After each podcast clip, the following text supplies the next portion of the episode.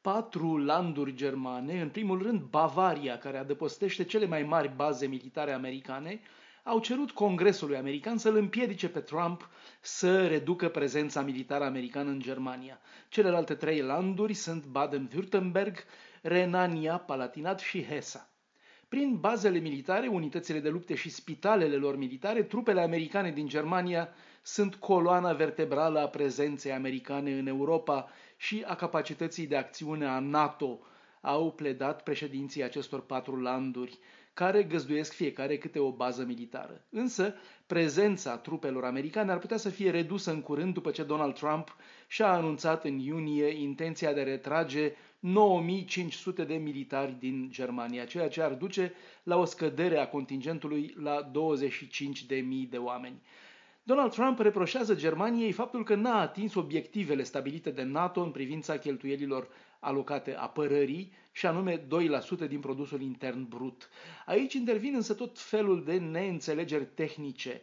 Mulți închipuindu-și că cei 2% din produsul intern brut pentru apărare ar fi fonduri destinate Statelor Unite, ca un soi de tribut pentru protecție. Faptul că țările europene din NATO s-au angajat să-și ridice cheltuielile militare la 2% din PIB nu înseamnă însă că ele ar fi obligate prin asta să cumpere armament american. Cei 2% din produsul intern brut pe care trebuie să-i cheltuiască țările din NATO pentru apărare nu trebuie dați Statelor Unite ca o taxă de protecție, ci e vorba de un angajament securitar colectiv. Fiecare țară e liberă să cheltuiască cei 2% cum corespunde mai bine dispozitivului său militar, cumpărând armament francez, de pildă.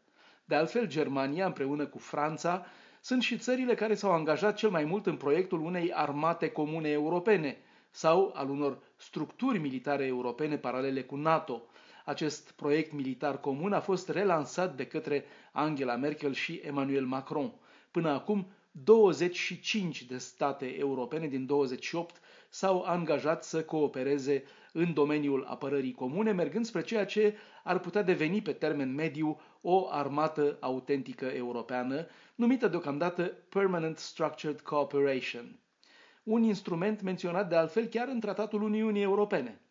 Sigur, nu trebuie să ne așteptăm la brigăzi operaționale transnaționale și intervenții în zone fierbinți într-un viitor apropiat. E vorba deocamdată doar de înființarea unor sedii medicale ale Uniunii Europene, militare, supraveghere maritimă, drone subacvatice și securitate cibernetică. La fel e dificil de apreciat cum va funcționa acest proiect la nivel financiar și bugetar cu atât mai mult cu cât se va impune necesitatea finanțării suplimentare a unor structuri militare proprii europene. Bruxelles, Dan Alexe pentru Radio Europa Liberă.